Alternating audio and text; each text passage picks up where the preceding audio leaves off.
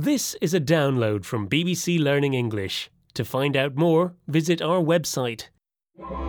Six Minute English. from bbclearningenglish.com. Hello, this is 6 Minute English from BBC Learning English. I'm Sam. And I'm Neil. In recent years, new diets with names like vegan, keto, and paleo have become very popular. Are you a vegetarian, Neil? Do you follow any particular diet? Well, I eat lots of fresh fruit and vegetables and only a little meat from time to time.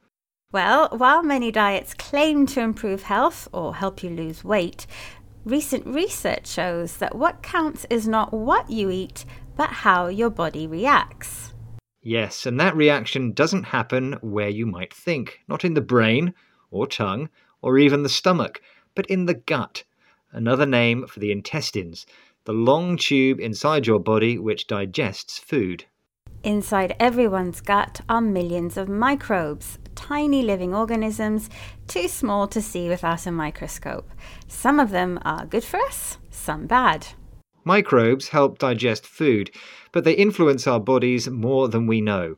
Think of them as chemical factories that cause our individual reaction to the food we eat. This mix of gut microbes is unique and different for everyone, even identical twins. And it's the reason why some doctors now recommend a personalized diet, one that perfectly fits your own unique combination of microbes. We'll hear more soon, but first I have a question for you, Neil, and it's about the gut, the tube which includes the large and small intestine. It's very long, but how long exactly is the average adult's gut? Is it A, three and a half meters, B, five and a half meters, or C, seven and a half meters? Well, everybody is different, of course, but I'll say on average the gut is B, five and a half meters long. Okay, Neil, I'll reveal the answer later in the programme. Among the first to investigate gut microbes was Dr. Tim Spector, author of the best selling book, The Diet Myth. He wanted to check whether the dietary advice he had heard and believed, advice like eat little and often or avoid fat, was really true. Listen to Dr. Spector explain how he started to doubt some of this advice. Food myths, he calls them, to BBC Radio 4 programme The Life Scientific.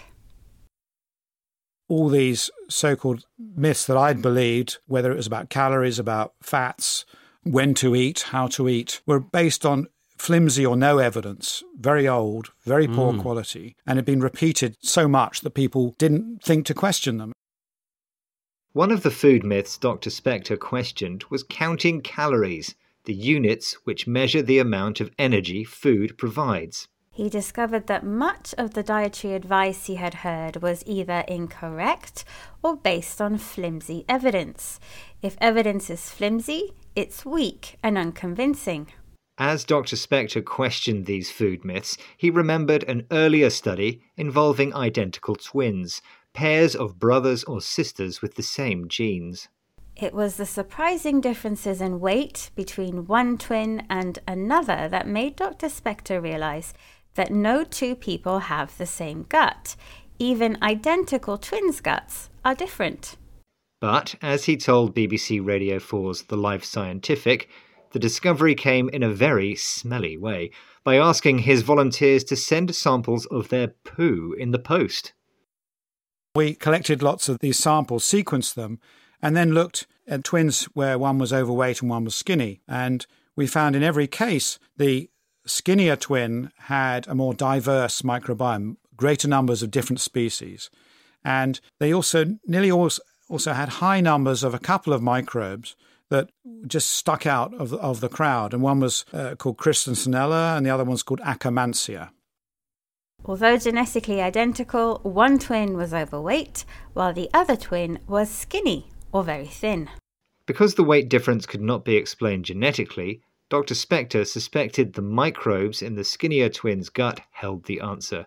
The more diverse someone's microbes, the better their gut was at digesting food, regulating fat, and maintaining health. Two microbes, Christensenella and Akkermansia, were especially effective. Dr. Spector says these microbes stuck out of the crowd, meaning they were easy to notice for their positive effect. And since everyone's microbes are different, it follows that a personalized diet which selects the friendliest food for your gut is best. Right, and all this talk of eating is making me hungry. So tell me, Sam, was my answer to your question right? Ah, yes, I asked about the length of the gut in the average adult, I said it was five and a half meters. which was the correct answer. Well done, Neil. That took guts, which is the second meaning of the word courage. Okay, let's recap the vocabulary we've learned, starting with gut, an informal word for the intestines, the tube which digests food from the stomach. Microbes are microscopic organisms living inside the body. A calorie is a unit measuring how much energy food provides. If an argument or evidence is flimsy, it's weak and hard to believe. A skinny person is very thin. And finally, if something sticks out of the crowd, it's noticeable in a good way. Unfortunately, our six minutes are up, but remember, look after your gut, and your gut will look after you. Goodbye.